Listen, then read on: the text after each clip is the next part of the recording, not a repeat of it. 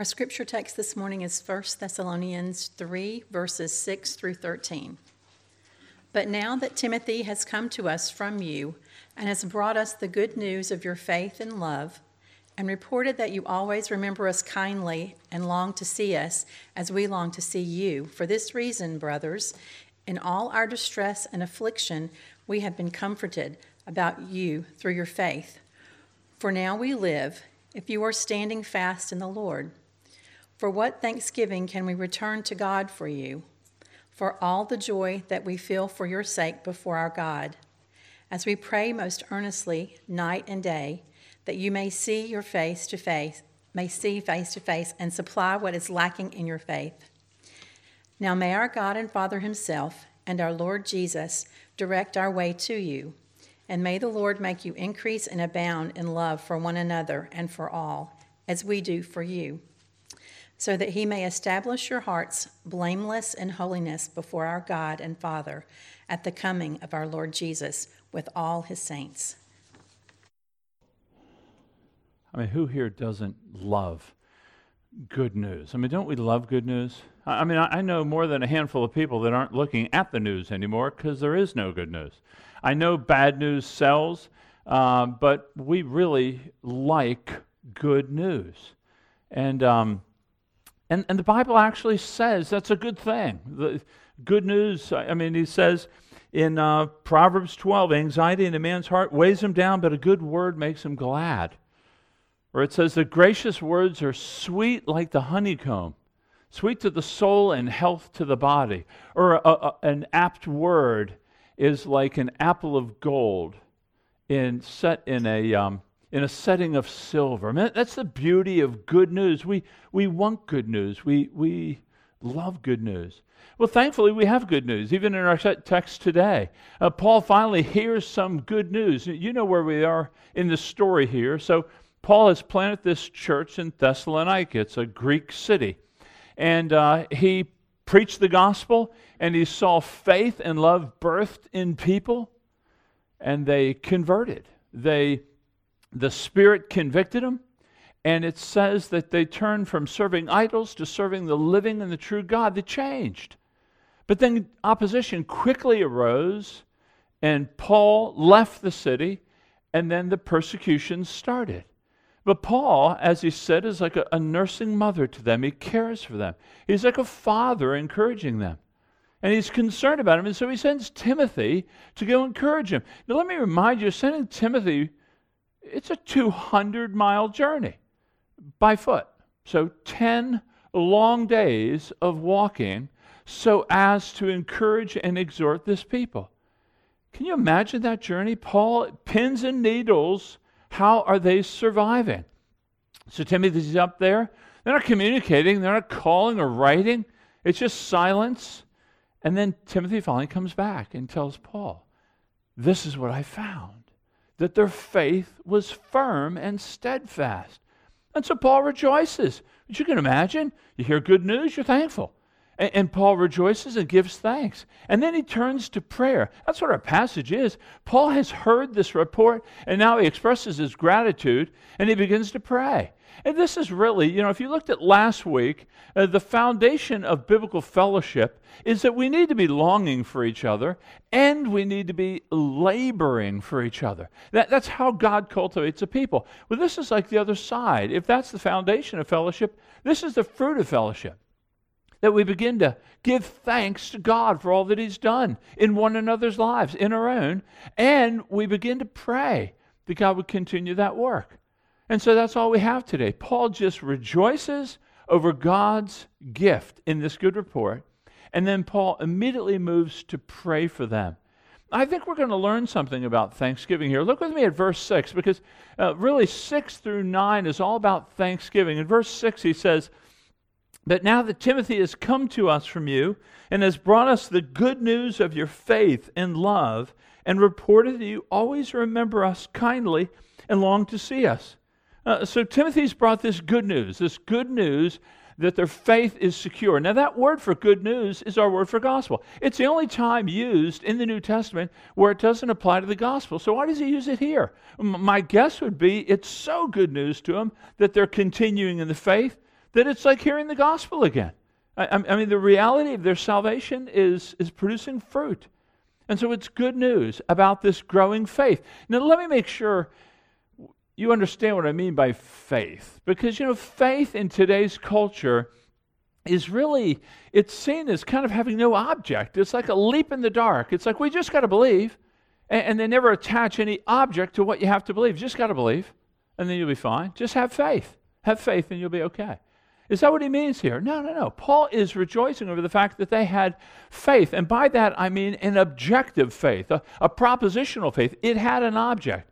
There's truth teach, taught about God being a father, creator, a redeemer, about Christ saving through a, through a cross and through a resurrection. It, this faith teaches about us. You know what? As people, we are needy, we're desperate, we're broken, we need to be delivered. It's teaching about our future. There's going to be a new heavens and a new earth. So there's, there's a lot going on about what they believed, what they had faith in. There's an objective piece to it, but there's also a subjective piece. Believing is doing something. It's actually trusting. This is why uh, years ago I got away from ever saying about asking Jesus in your heart. I understand the sentiment of it, but what asking Jesus in your heart as an expression, it tends to get us to look back at some event that took place. And really, the nature of, of faith is an ongoing trust. It's an ongoing reminder of, I need Jesus today, like I needed him yesterday, like I'm going to need him tomorrow. Uh, so there's this ongoing interaction. I'm daily trusting that Jesus will represent me to the Father as Keith was praying. I'm daily trusting that Jesus will make a way for me to be able to pray and that God will want to hear me, even though my past week was horrible. Uh, so you see that Paul was rejoicing over this good news that they had an objective faith. They believed the right things and they trusted in it in a daily, ongoing way. That they hadn't given up on God. He's just happy they hadn't given up on God. They hadn't abandoned God. But you see, the report also notes that they haven't given up on Paul. You know, Paul cut and run, they said, or so these opponents said. These opponents came in and tried to create all this kind of, you know, kind of undermining Paul's ministry and authority. They said he had ulterior motives, he's here for profit. And, and Paul's thinking, you know what? The love that we shared, the relationship that we had, maybe it's been tanked. And the report is no. They're still thinking kindly of you. Even though Paul was absent, their hearts had not wandered, but they actually grew fonder towards him. They wanted him to come back. They longed to see him. Uh, so you see this report. Can't you imagine? I mean, good news. It'd be like a it'd be like a glass of cold water on just a burning hot day for him. And so what does he do? Well, he rejoices. That's what you do when you hear good noise, good news. You get excited. I mean, you're thankful. Look with me at 7, 8, 9, because it really shows us the effect of this good news. He says, For this reason, brothers, in all our distress and affliction, we have been comforted about you through your faith. For now we live, if you're standing fast in the Lord. For what thanksgiving can we return to God for you, and for all the joy that we feel for your sake before our God? So here's Paul. He is in much affliction. I mean, you want to talk about a train wreck. I mean, Philippi in jail, Thessalonica thrown out, Berea thrown out, Corinth, now he's in Corinth feeling the great pressure that he felt there. He says, In our affliction, when we heard about your news, remember now uh, that, that, when he says, but now that Timothy is coming to us, uh, the impression in Greek is that as soon as he heard the news, he began writing his letter. He began composing this letter for them. So excited was he. Even in affliction, he began to take comfort over the growth of their faith. He was happy this affliction began to dissipate. Notice what he says in verse 8. He says, For now we live. That could be translated, we're alive. We're coming back. We feel like we've been resurrected. We feel like now we've been in the doldrums and despair, worrying about you. Now we feel great because faith, you're standing fast in faith. This is joy filling us right now. Here he is in the midst of trial. You know how that feels. Things have, could be really going difficult for you, but you hear wonderful news, and it just kind of causes the affliction to dissipate. He's so excited over the. Fa- Do you feel the connection that Paul has with them? I mean, do you feel the bond of affection? Charles Spurgeon tried to word it this way between the preacher and the hearer. He says, Never is the servant of God so full of delight as when he sees the Holy Spirit visiting his hearers, making them to know the Lord and confirming them in that heavenly, heavenly knowledge. On the other hand, if God does not bless the words of his servants, it's like death to them.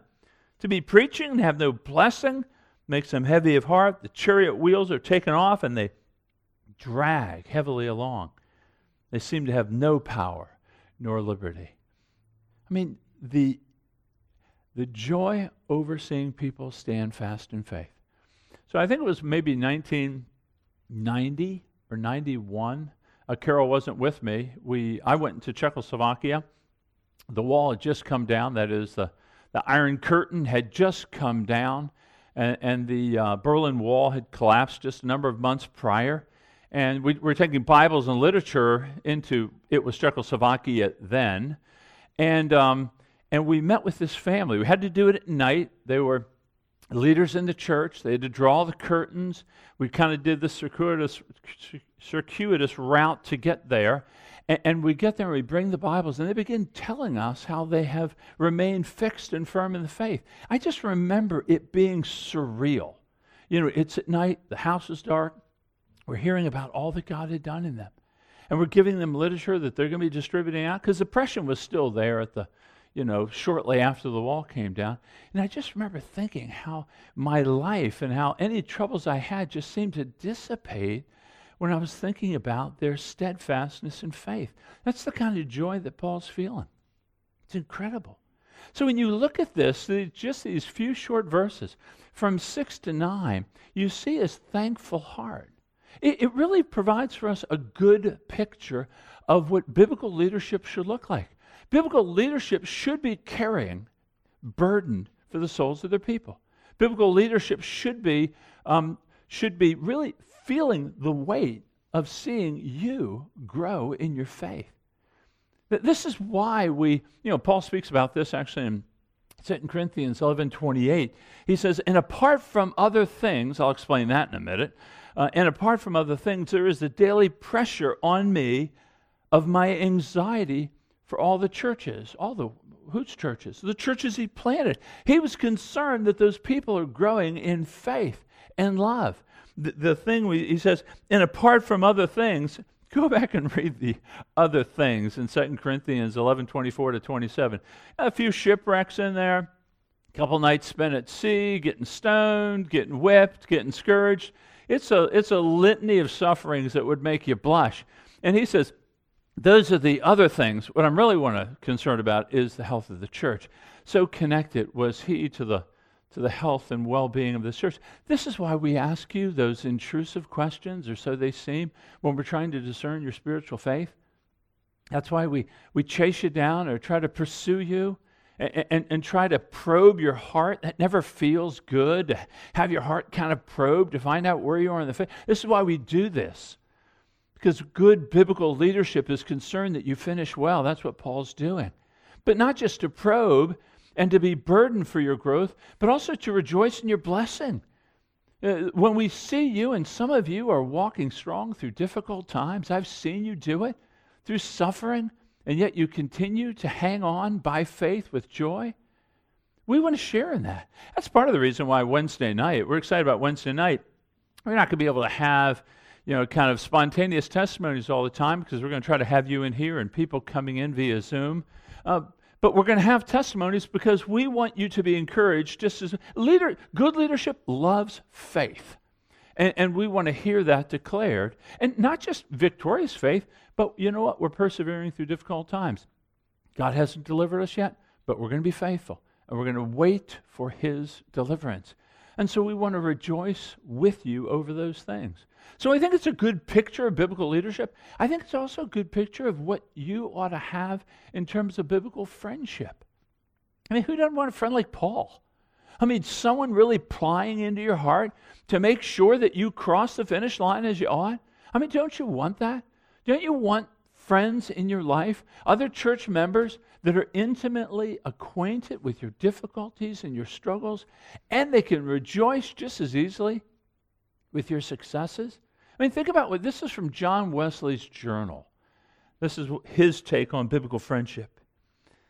He says, I have no other place under heaven where I can have some friends, always at hand, of the same judgment, engaged in the same studies, persons who are awakened into full conviction that they have but one work to do on earth, who see at a distance what that one work is.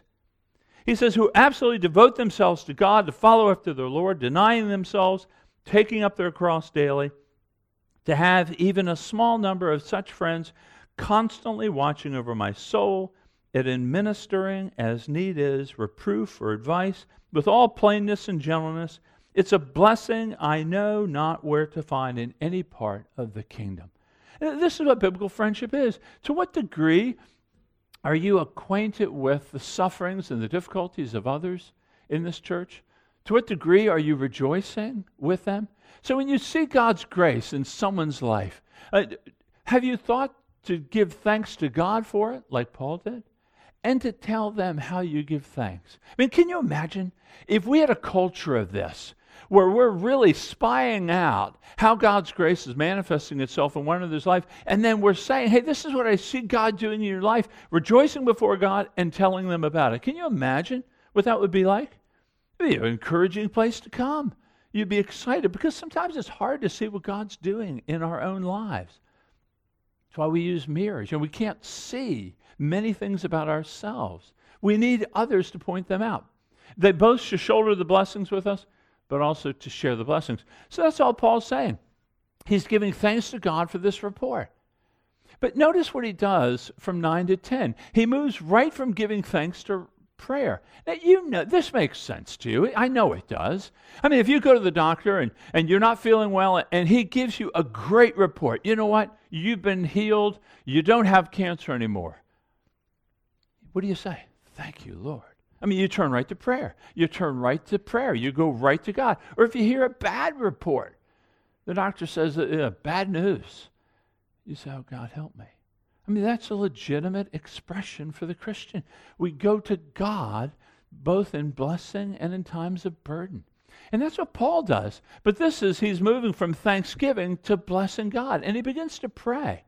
Now, I want you to notice that Paul doesn't actually pray, pray here he is, this is kind of what we call a prayer wish. He's stating his prayer to the Thessalonians so that they're both encouraged and also instructed as to how to pray. So he's basically telling them how he's praying for them. And by the way, this is a great thing to do. So a lot of times when a text goes out, I've said this to you before, but just for the point of repeating it, and you know, they ask for prayer, and we'll often say praying or praying for you. And that's a wonderful thing to do, and I know you do it.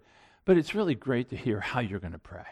I'm going to pray. I got a text today, actually, from Nick. He said, I'm praying for you, right out of 1 Corinthians uh, chapter 2, verse 1, about the foolishness of God, uh, about, the wiz- about the, the foolishness of men is weakness to God. The gospel is foolishness to men, but it's the power of God to save. I sent him a text back saying, I'm praying for you that as they hear about the salvation that you're going to preach in Ephesians chapter 2, that they're going to rejoice and that they're going to move forward with works that God has prepared in advance for them to do before the foundations of the world. So we can that's what Paul's doing here. He's actually telling them how he's going to pray. Look with me at the first request he makes, and it's found in 10 and 11. He's going to pray for them to have maturing faith. He says, As we pray most earnestly, night and day, that we may see you face to face and supply what is lacking in your faith. Now may our God and Father Himself and our Lord Jesus Christ direct our way to you. So he's praying for them to grow in faith. Notice, though, first, that he's praying most earnestly. Day and night he's praying. Now, don't get confused over that. He probably just means he prays sometimes at night. He prays during the day. He prays day and night, that you're constantly on his mind. We're praying for you. There's a posture of prayer there. But notice to whom he prays. He prays both to God, our God and Father, and our Lord Jesus Christ. This is significant, friends. This is really important. There's a singular verb that is taking care of two nouns, showing that Paul is seeing Jesus Christ to be equal with God the Father. This is an exalted view. This is one of the earliest New Testament letters. And you see this high Christology that he's not, I mean, for him to pray to Jesus and to God means they're equal. So when someone comes along and says, no, no, no, no, no, uh, they never believed that Jesus was God. That was the third or fourth century development of the church. They became enamored with Christ. Now you see it right here. He's praying the same God the Father, the Lord Jesus Christ. In fact, in verses 12 and 13, he just prays to Jesus. He assumed the Father's in there, but he only references Jesus. So he prays earnestly this triune prayer. And what's he pray? He prays that God would direct his way in other words, he would smooth out the path because of those hindrances from last week. He prays that he'll smooth out the path. Why? So that he can supply what is lacking in their faith. Well, what does he mean by lacking in their faith? Remember now, five times in the first two chapters, he has commended them for faith.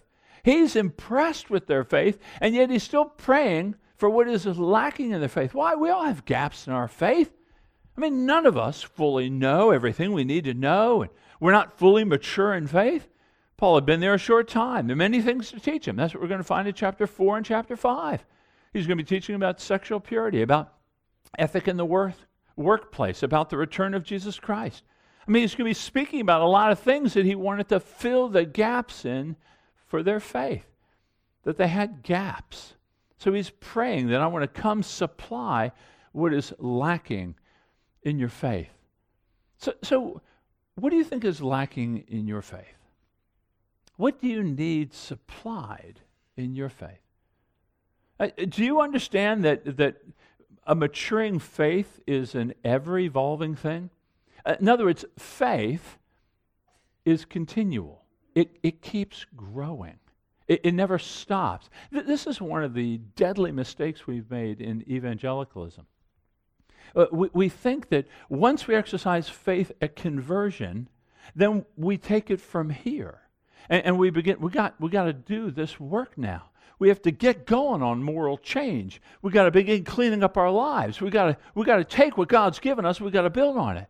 And, and we forget that, no, no, no, God has to keep growing us in faith. That, that it doesn't, it doesn't, that's why I don't give an altar call every week.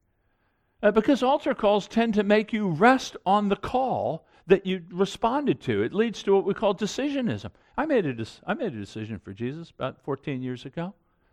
No, I'm calling you to faith every week. I'm calling you today to believe this that you need to grow in faith, that you need to give thanks, that you need to pray. You responding to the words here, you're living by faith. This is the idea that we're continually growing in faith. It's an active daily before the he- feet hit the floor.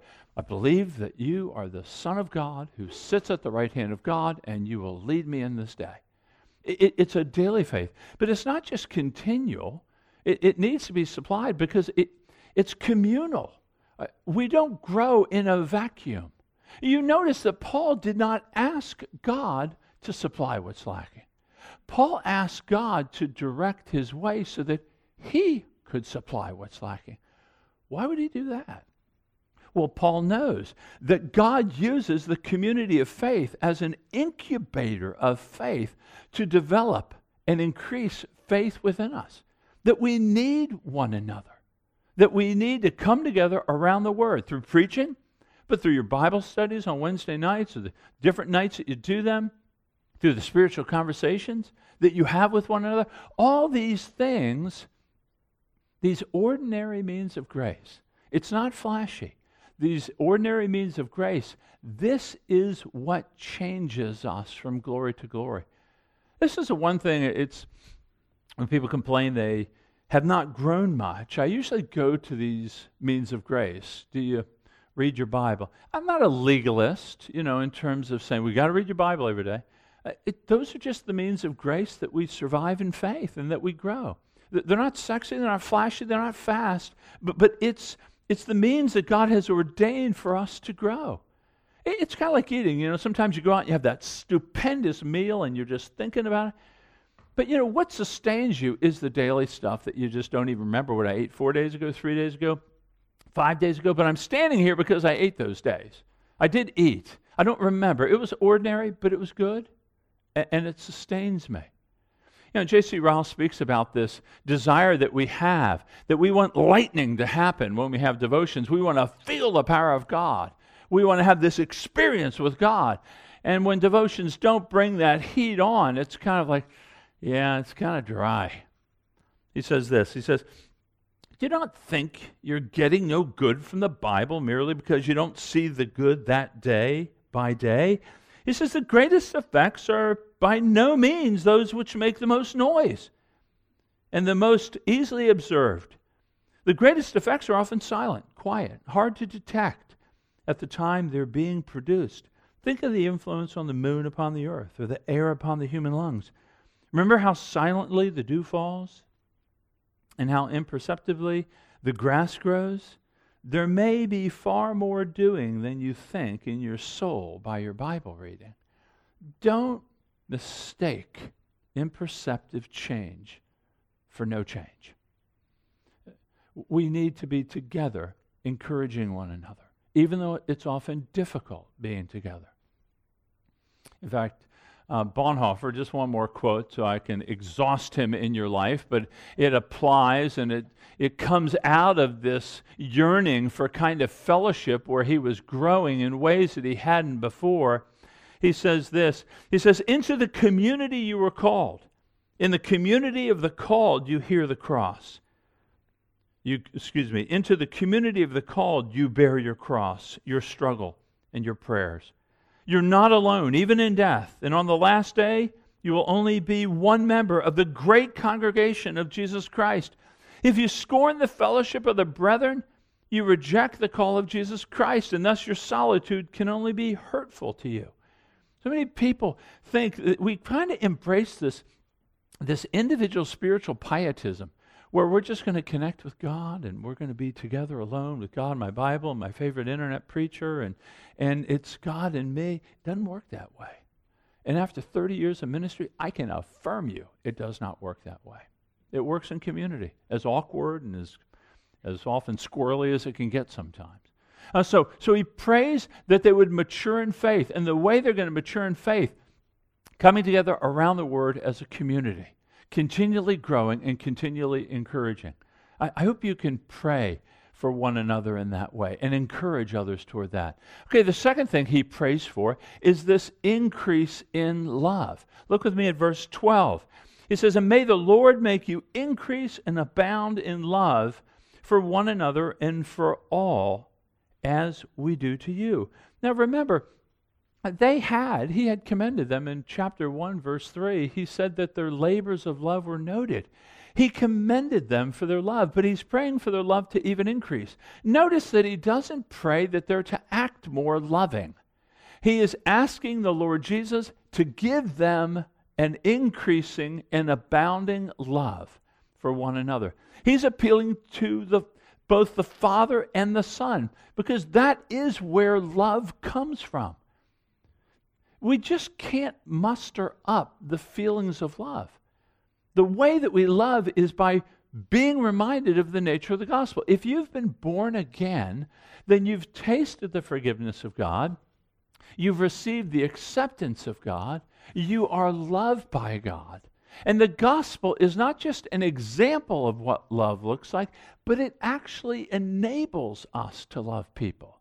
This is what Paul, this is what John's saying in 1 John 4. He says, Beloved, let us love one another, for love is from God. And whoever loves has been born of God and knows God.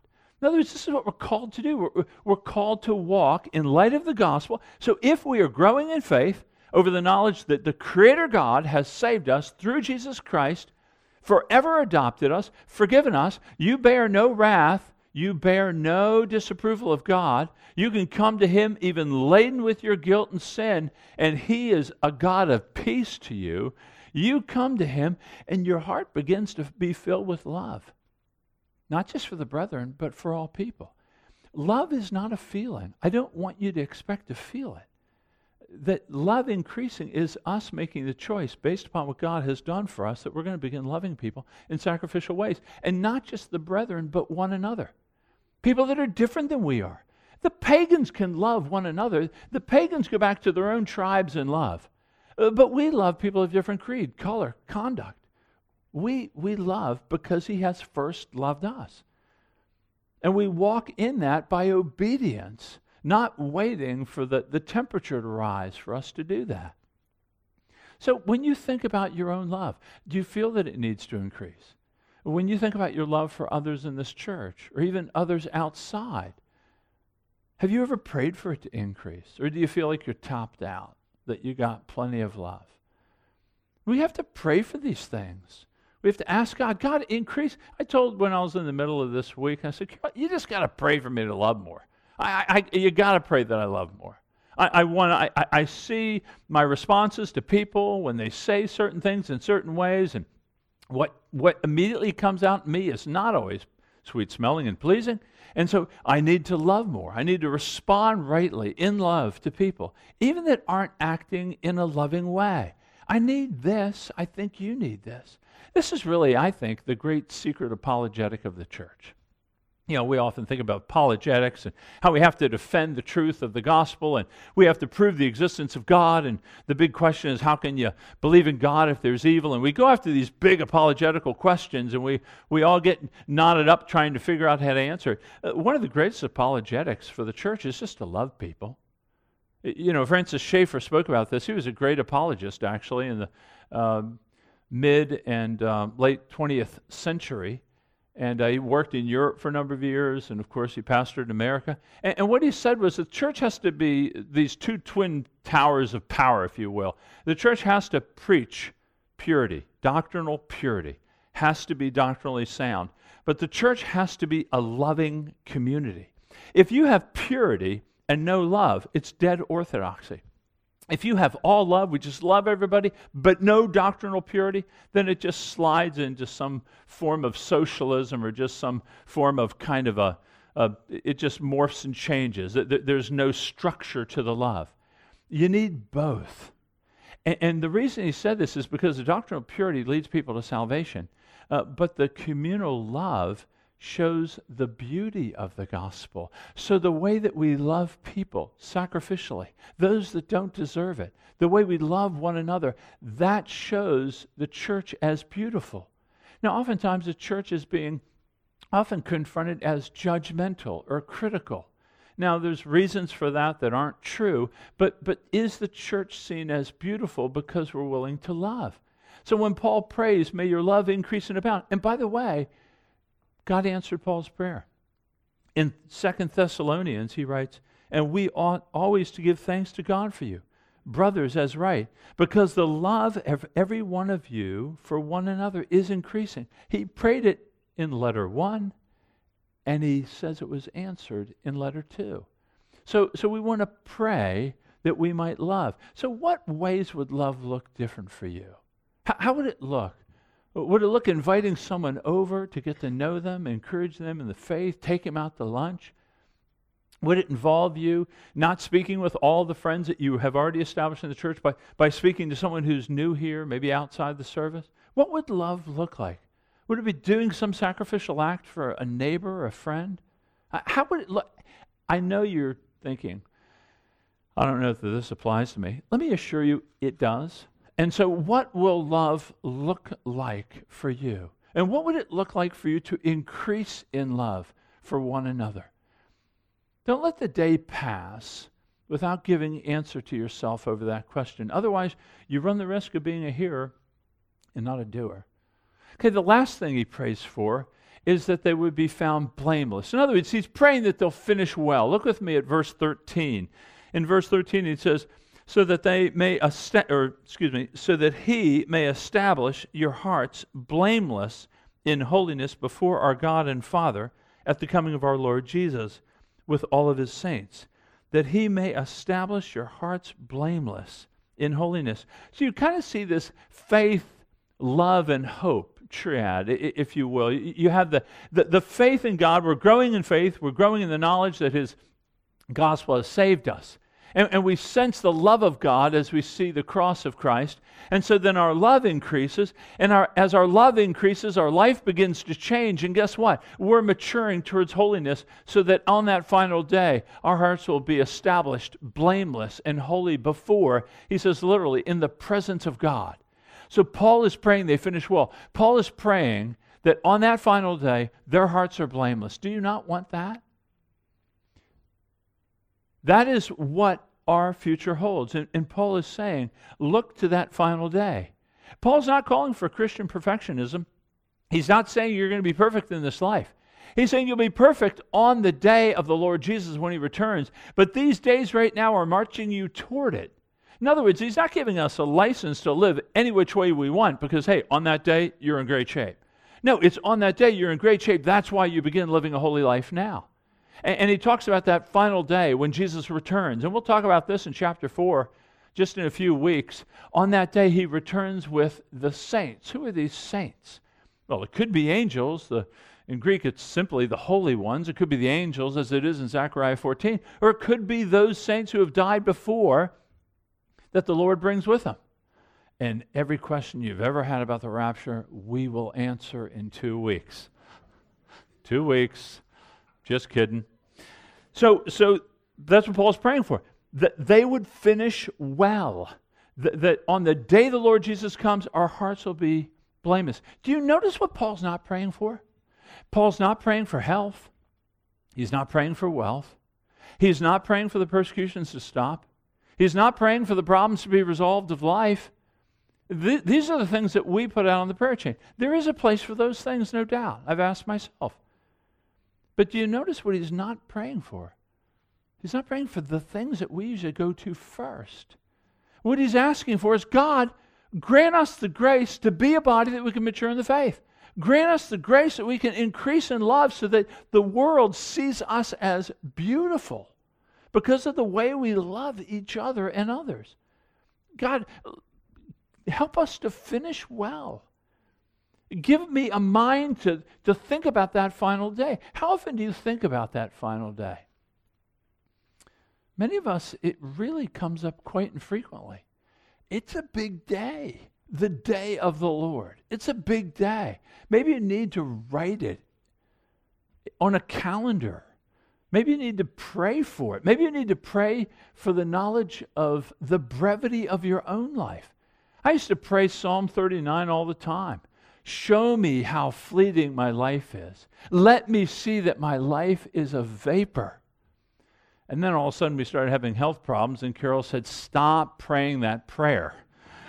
but, but it's, it's a good prayer to remind us of the brevity. So I mentioned a few, a few um, probably a month ago about the hourglass, you know, the sand's going through. It's really a, it's a metaphor for life. Carol went and got me an hourglass. I have one on my desk now, and uh, because I, have loved it as a metaphor of life, because you know you turn it over, and that thing is so full of little granulars, these small particles of sand, and it's moving so slowly. You look at it, you go back, you look at it, it doesn't seem to change. Then you get busy with life, and you go back to it, and the thing's half empty, and all of a sudden you, how did it all go down? And I tell you, it's a metaphor. You're going to wake up, and 10 years is gone. 10 years is gone. And for some of you, half that sand's gone. It's gone. It, it, the brevity of life wakes us up to living in a way and praying in a way that's radically different. That's what Paul's trying to drive in us now. Live so as to finish well. You cannot finish well if you think you will go on forever that reality of the brevity of our life is hugely instructive for us, particularly those in your 20s and 30s, because you just think you got a long runway and it goes really quick. So here's what Paul's doing he's thanking God for the report that he got. Uh, let us be a people that give thanks to God and vocalize your thanksgiving to the ones that you're thankful to God for.